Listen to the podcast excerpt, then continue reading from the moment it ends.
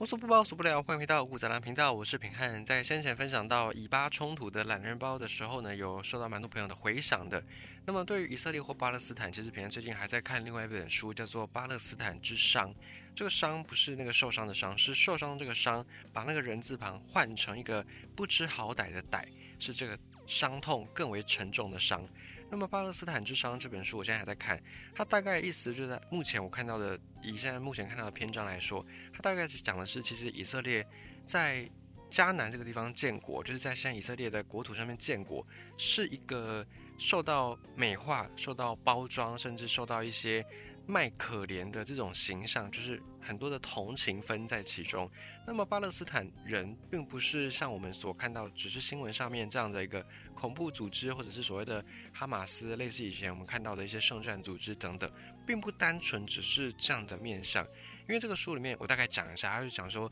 其实以前巴勒斯坦人他们在这块土地上面生活了很长一段时间。我们先前也曾经讲过嘛，以色列在这里很久很久以前，祖先曾经在这里，可是后来以色列人就离开了现在所在的以色列这个国家，然后他们就去到世界各地去。那后来在这里居住的就是阿拉伯人。那阿拉伯人世居在这里，对他们祖先世世代代来说都住在这块土地上。然后突然在尤其是一战跟二战这段期间，很多的所谓的民族自觉的风潮，就是在美国的这些意见啊，美国的这种主流的声音，就是呼吁说，呃，民族应该要把民族自己的事物收回来给自己来管理，就是不要再继续被别人给殖民统治等等。那当然，当时候讲这句话。威尔逊的那个民族自觉会有这个背景，那当然是另当别论。还有可以展开去谈的空间，就他到底是不是为了世界上面这些苦人、这些被殖民的人而发生呢？可能不完全是。那但是反正后来就是有很多的民族以前被殖民的地方，他们就纷纷的响应这个民族自觉风潮，然后就决定要建立自己的国家。所以包含在现在中东。叙利亚啦、埃及啦、约旦呐，或者是什么伊拉克、伊朗，哦，这些国家就纷纷大概在一战之后、二战那段期间，陆陆续续建立起来。很多国家也是差不多那个时间。那建立起来这个同时呢，当时候巴勒斯坦这边他们本来也想要独立建国，就是建立一个叫做巴勒斯坦的国家，但是就以色列人就从中作梗。那我们之前也讲过那个大概的一个发展的情况。总之呢，就是以色列人他们就是希望可以来到这个地方。那这个地方，他们就用了一个算是故事的连接，就说啊，这边是很久很久以前以色列人的祖先，就是犹太人最早的一批，就曾经住在这个地方。所以，我们现在不是要重新的重建，不是要新盖一个国家，而是我们要重返家园，而用了这样的一个名词去包装以色列人后来在这边的一些侵略的行为等等。然后这本书它是一个巴勒斯坦的。家族一个大家族，然后这个大家族里面有很多人是当以前当过巴勒斯坦的一些行政首长，或者是当过那种学者的。那这本书是一个巴勒斯坦的学者所撰写的，我觉得他提供我们目前跟主流的新闻或者我们一些主流的国外资讯的管道不一样的观点，而且是巴勒斯坦人自己的观点。那我再看看看看到这个段落之前，我一直觉得说，哎，巴勒斯坦跟以色列好像就是各自有。各自的苦衷嘛。那我现在看了这本书之后，我觉得好像我是比较偏巴勒斯坦这边一点点。你说，哎，可是平安他们巴勒斯坦人不是去胁迫那个以色列人什么什么，哦，去射杀平民啊，什么绑架人质之类的。当然，这样的行为是不不可取的，是不 OK 的，我承认。可是呢，你要去更往回推。因为以色列他们就是联合，当时候包含像英国啦，后来借了美国的力量等等，然后不断的用一些，我觉得可以用强取豪夺去形容这个事情，就是用强取豪夺，然后去把原本居住在这里的巴勒斯坦人，把他们赶赶赶赶赶出他们原本住的地方，然后另外开一个屯垦区，讲好听一点叫屯垦区，但实际上就是一个难民营啦，就是把以前在这里的巴勒斯坦人都集中在一个小小的地方。然后以色列人其实就占据了现在他们的国土的面积大部分，然后在这边可以好像活得相对的比较自在、比较开心、比较快乐等等。那巴勒斯坦人，我觉得他们是真的被逼无可逼、退无可退，因为巴勒斯坦人他们从历史上的那个发展的角度，如果你有兴趣的朋友，可以不妨去看一下这本书。我觉得它某种程度上带给我们另外一个观点。那比方我自己就。比较会倾向巴勒斯坦人这边的一些作为是情有可原，因为毕竟你看他们从一战到现在几十年了，哦几十年过去，然后他们都处在那种被压迫，或者是在国际上面大家都不承认你的这个国家的地位，不承认你的合法性，然后你还要时不时受到你的邻居的这种武器的威胁啦、攻击啦，然后你的邻居也不给你好脸色看。我觉得这个长久下来，对巴勒斯坦人来说是一种很强大的压迫或者是创伤，所以他们做出这样的行为，我觉得我能理解。虽然我不认同他们去射杀平民人、绑架人质。我不认同，但我觉得我可以理解。那我觉得会让我想要更进一步的去看一下，到底这里的一些纠葛发生的那个过程是怎么样。我觉得是有引起我在这方面的兴趣，所以这本书也还蛮推荐的。如果你对以巴冲突这个议题你想要更深入了解的话，《巴勒斯坦之殇》这本书你可以参考看看。那我们今天来接着讲，其实犹太人也好，或者是巴勒斯坦阿拉伯人也好。彼此的祖先其实可以追溯到同一支，我们之前也讲过嘛，他们都是属于闪族的后裔。那么，我们从历史的角度，从宗教的角度，也来谈一谈当前在中东地区的三大宗教。它在世界上面也可以算是三大宗教，只是换了一个。三大宗教在中东叫做犹太教、基督教跟伊斯兰教。那么，世界三大宗教就是犹太教换掉，换成佛教。那另外两个宗教都没变。那么今天就来爬梳一下犹太教、基督教、伊斯兰教这三个宗教，他们的相似性或他们的相同地方在哪里？我们先讲一个小结论：包含在犹太教里面的亚威啊，或者是基督教所说的上帝，又或者伊斯兰教所说的真主，其实他们三个是同一个。如果你要用神来称呼，其实这三个是同一个神，只是名字不一样。那这三大宗教在人世间，根据各自的神话体系记载，最早在人间的代表都是亚伯拉罕，或者伊斯兰教会把它叫做伊普拉星。但你有没有发现，亚伯拉罕跟伊普拉星，它的音节都是四个音节？然后在某个程度上，其实你可以把它想成是一种语言的翻译，就是亚伯拉罕跟伊卜拉辛其实也是同一个人。那么按照时间序来说，犹太教是最早出现的，也可以说是基督教或者是伊斯兰教的公版。因为在犹太教之前，就是你去看人类的一些文明或历史的文献记录、可考记录，目前都还是属于原始信仰是多神教为主。我们也讲过嘛，多神教跟一神教的差别。那么多神教各个教派之间，虽然信奉的神灵可能不一样，但是各教派都还算相安无事，没有什么异教徒这种说法。直到犹太教出现，大约在西元前两千一百五十年左右。那时候，人类文明起源的一个地区之一，就是两河流域——幼发拉底河跟底格里斯河，在中东这个两河流域这里。西元前两千一百五十年左右，就是犹太教诞生了。那犹太教的神话我们也大概介绍过，就是亚伯拉罕有一天就对着自己的族人说：“诶，我昨天梦到了真的神。那这个神呢，他是唯一真神，是上帝耶和华，他是整个宇宙唯一的神，除了他，所有的神都是假的。”那么从历史的记录上来看，这可以算是人类文明里面比较早提到的唯一的神的这种种说法，开始舍弃了过去所讲的多神教。然后后来亚伯拉罕就带着族人去到迦南，也就是今天的巴勒斯坦地区，然后再来就是以色列跟巴勒斯坦各说各话。我们也曾经分享过这样的历史，这边就不再赘述。并且亚伯拉罕也是在人类史上被记录第一个可以与神沟通的先知的角色。那也代表犹太教的建立。那这个先知的角色，在基督教、在伊斯兰教也是都被承认的。后来亚伯拉罕带着族人到迦南地区，大概一百年左右，迦南地区又出现了饥荒。犹太人是游牧民族，那对于农耕不是那么样的擅长，所以犹太人就开始因为饥荒的关系进行迁徙。而在亚伯拉罕的孙子雅各，也就是后来被称之为以色列与神比试胜利的人，以色列雅各的带领之下，这群人到了埃及去。一开始埃及人跟犹太人关系还不错，那最终两边闹翻，就是因为有别的民族入侵了埃及。那当时候这个犹太人因为也毕竟不是埃及这边本地的人嘛，所以他们就对埃及的那个有一些利益冲突，所以他们就支持了入侵者。于是呢，埃及后来打赢了，他没有被推翻，那埃及人就开始要算旧账，为了报复就把犹太人全部都变成奴隶。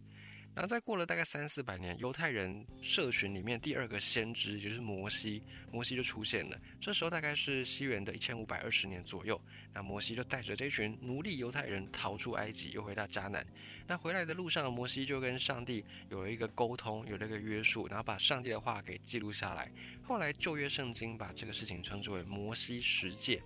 这十诫里面大概有讲到几个比较重要的，这边分享一下。其中十诫里面提到上帝是独一无二的真神，以及这些律法是上帝跟摩西沟通产生的，所以后世的人不可更改。再来是上帝终将派遣一位弥赛亚来复兴犹太犹太国，然后最后呢就是末日审判会到来，所以做好事的将上天堂，做坏事的将下地狱。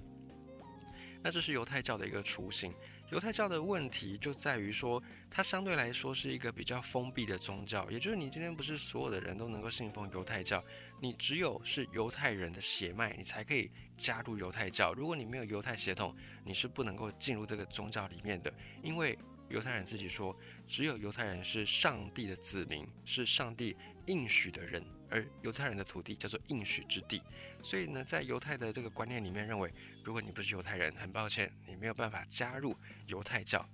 那这个封闭性就有点像两面刃了，它可以让在里面的人更有凝聚力，但是呢，另一方面就是它摒除了大部分的人，所以它的规模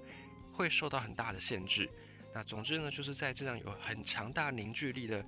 团体里面，最终这个犹太人在历史上两千多年虽然漂流四方，但始终没有被别的民族同化掉。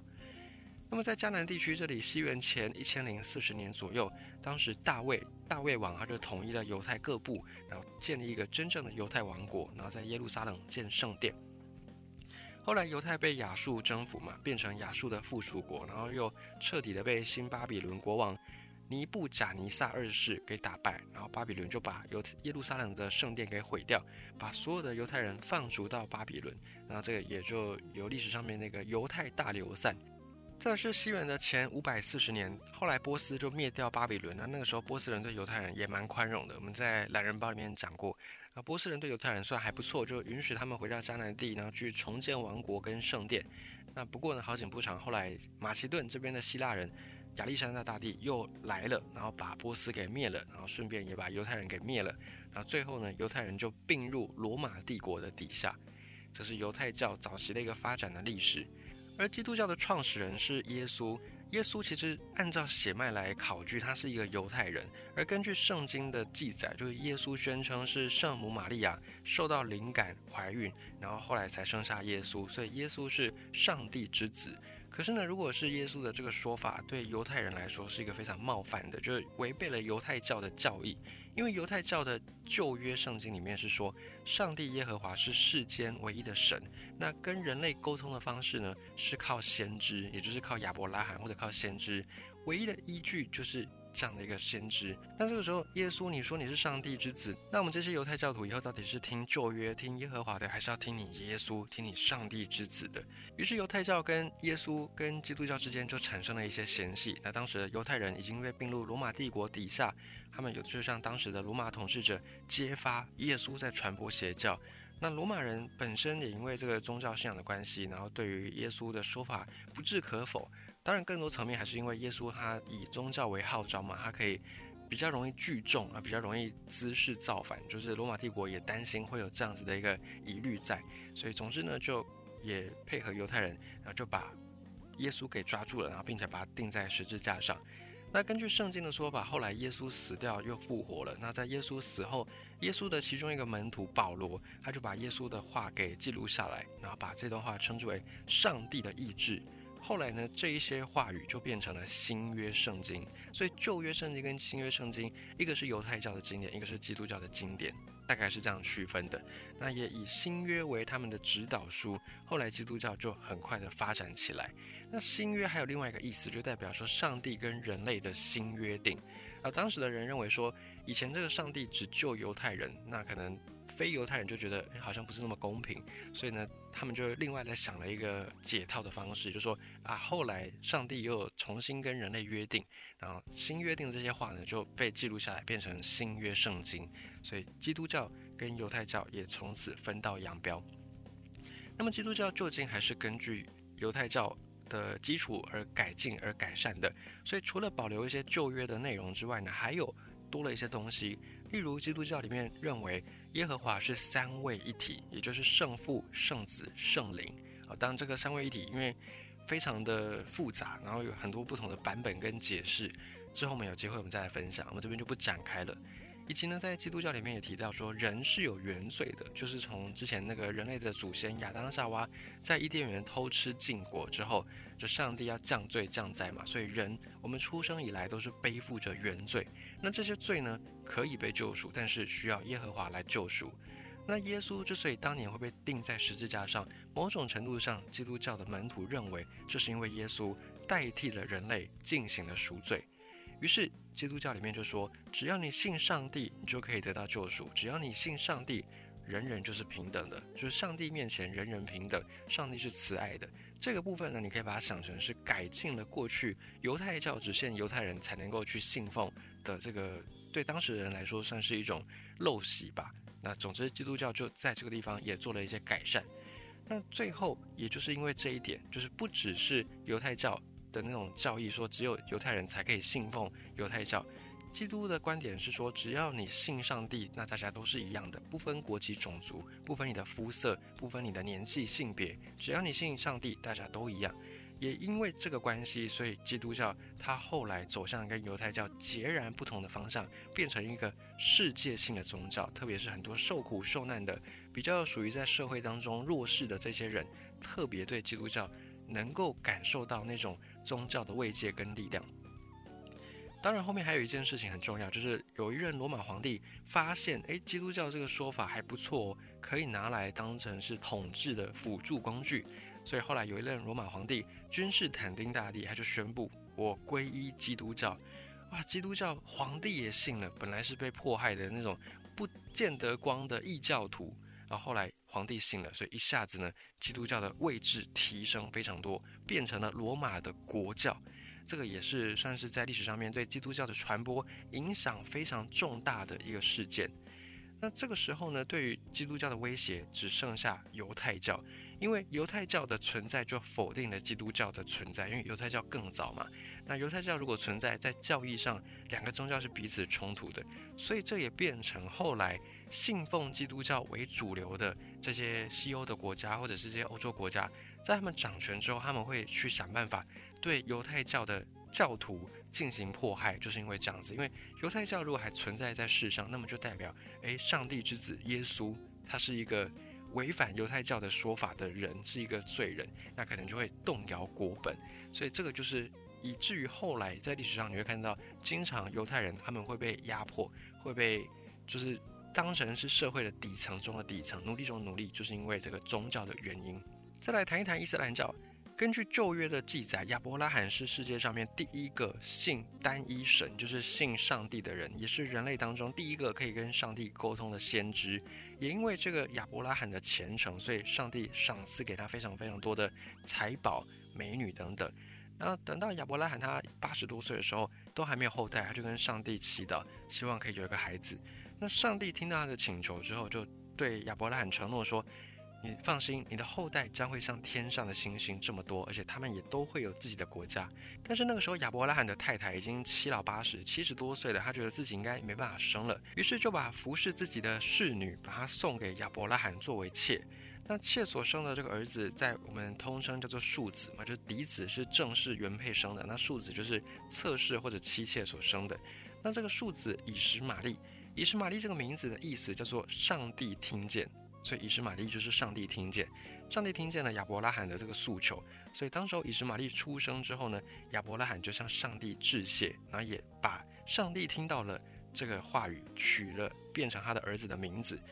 但是上帝说没有，这是妾生的不算。所以后来亚伯拉罕的正妻，就是原本把侍女送给亚伯拉罕的那个太太，正式正妻萨拉，他以九十岁高龄，最终产下了嫡子，就是亚伯拉罕的嫡子，叫做艾沙克。那亚伯拉罕也有了嫡子之后呢，犹太人就是艾沙克的后代，也有了这样的一个说法。那为了要防止这个庶子以实玛利长大了之后分家产，所以当时候生下了嫡子的这位萨拉，就是已经九十几岁高龄的萨拉，他就赶走了当初那个送给亚伯拉罕作为妾的夏甲，哦，这个侍女的名字叫夏甲，就赶走了这个侍女，以及赶走他的儿子以实玛利。而这个时候，夏甲跟以实玛利因为又饥又渴，然后孤立无援，所以他们就差一点在沙漠当中横死。不过这个时候呢，上帝又让天使传话给夏甲，就是指引他去找泉水。那同时呢，告诉夏甲说，这个小孩死不了啊，你不用担心。那之所以上帝要这么做，推测可能是因为这个毕竟也是有亚伯拉罕的血脉，然后或者是信奉上帝的虔诚之人的后裔，所以也是有一定的重要性，就也是一个。重要人士也不能够让他就这样轻易的横死，所以上帝可能就因此才出手。当然这只是推测，如果你觉得这跟你所信奉的教义有冲突的话，那还是一样，就以你的为准，就把平安当成是说书的就好。总之，夏甲跟以实玛利后来没有死，然后并且呢，他们还活了下来，以及也印证了当时候上帝跟亚伯拉罕承诺说，你的后代会像天上星星那么多，他们会有自己的国家。而后来呢？这些人，他们就是阿拉伯人，也就是以实玛利的后代。所以，如果你从旧约这个经典来看，犹太人跟阿拉伯人，他们其实是同宗同源的，他们都是来自于亚伯拉罕。当然，这个是属于比较偏宗教的传说了。那真实的阿拉伯人，真实世界的阿拉伯人，自己是比较偏向多神论的民族。那但是到了西元六世纪到七世纪的时候，当时阿拉伯世界有一个。改变整个阿拉伯世界，甚至改变整个世界历史的人物，叫做穆罕默德，在那个时候出现。那么穆罕默德，我们曾经分享过他的一些出生跟故事，在先前我们在讲伊斯兰教那个时候也曾经分享过。我们在这边就稍微再讲一下，他是一个商人家庭出生，然后在做生意的时候，应该也或多或少就接触到犹太教的旧约以及当时的基督教的一些内容，因为当时已经西元五六世纪了，基督教也发展了几百年，所以当时候穆罕默德可能就接触到这些教义，以及呢后来穆罕默德他就宣称他在麦加这边的山洞潜修冥想的时候，受到真主。也就是在旧约里面所讲的耶和华，或者是在基督教里面讲的上帝，受到真主派遣天使吉普利勒来传达说，受命为圣人，就是穆罕默德是受上帝之命，然后变成是先知这样的一个角色。那从此之后呢，穆罕默德就宣称自己是有真主给予的使命，然后开始去传教，也建立起了伊斯兰教。而在传教的时候，穆罕默德曾经明确的说过，自己就是以实玛利的后裔。那伊斯兰教认为说，穆罕默德也就是真主最后一位的封印使者，就是关门使者。在穆罕默德之后呢，就再也没有先知了。那穆罕默德有人说他跟耶稣是不是一样？是不是耶稣转生？这边可能还是要区分一下，可能不大一样。因为耶稣是上帝的儿子，那穆罕默德可以说是上帝的徒弟。你可以用这样的概念大概去想啊，你可以这样去类比他。所以穆罕默德跟耶稣可能比较。没有关联性啦，但现在也没办法考证。你要说他是耶稣转生，可能也也也能这样说，毕竟也没有人能够证伪，或者也没有人能够证实。那总之，反正民间有这样的一个说法，但是实际上应该他们还是不同人。而古兰经或者说可兰经，就是真主透过穆罕默德要宣誓给人类的最后一部最完整的经典。所以伊斯兰教在宗教在现实世界，我们就撇除一些宗教的那种因素啊、神话的体系啦。以现实世界来说，伊斯兰教其实就是吸取了犹太教跟基督教很多的元素，然后又重新整理，然后再创造出来的。而在传教过程当中，穆罕默德呢，他也不断的在强调说要放弃以前的多神信仰，以及要放弃偶像崇拜，一直宣称说真主就是宇宙万物的创造者，是唯一的主宰。并且呢，穆罕默德也承继了先前基督教或犹太教的一些教义，有宣称末日审判啊，或者讲说死后复活的观念等等，啊，也不断的提倡说，如果在末日审判你遭到惩罚，那你就会永堕地狱；那相反的，如果你是归顺真主，那在后世你就会得到奖赏，能够进入天国。以及呢，这个伊斯兰教他们也承继了基督教里面人人平等的这个概念，他们就提出了穆斯林。不分氏族部落，大家都是兄弟，大家应该都要联合起来灭除我们共同的敌人、共同的仇人。然后也提出呢，禁止用高利贷来剥削，以及呢要行善、要施舍、要去赈济贫弱孤寡、要去善待、释放奴隶，然后一系列的社会改革。其实他某种程度上也是有为了一些统治上的需要。那总之他也。继承了先前宗教的一些优点，然后把一些比较他认为是缺点的地方又加以在改善。也因为这些相对来说对中下阶层、对弱势的民众是一个比较好的改革，所以当然这个伊斯兰教就受到了广大的比较偏弱势族群的人的拥护。很快的，整个阿拉伯半岛就都信奉伊斯兰教。那么，因为宗教统一，大家有一致的意识形态，所以最终伊斯兰教的支持之下，穆罕默德可以统一阿拉伯半岛，然后后来就跃入到历史的大舞台上面。然后再来就是阿拉伯世界的历史，这边我们也不再展开。我们曾经也分享过哦，你看到现在，其实五谷杂粮真的讲了很多很多的有趣的历史的段落，那这些都可以在以后我们陆陆续续在提到的时候，你也可以再往前回顾。再来就是中东地区被伊斯兰教为首的这些帝国或者是权力给把持着，那么在中东这边碰壁的基督教，于是呢开始转向海洋，为了要去找寻新的世界，为了不要再让阿拉伯人专美于前，所以他们开始把目光投向了海上，最终就开启了大航海时代。啊，就大概我们就分享一下这三大宗教他们彼此的关联跟历史的发展。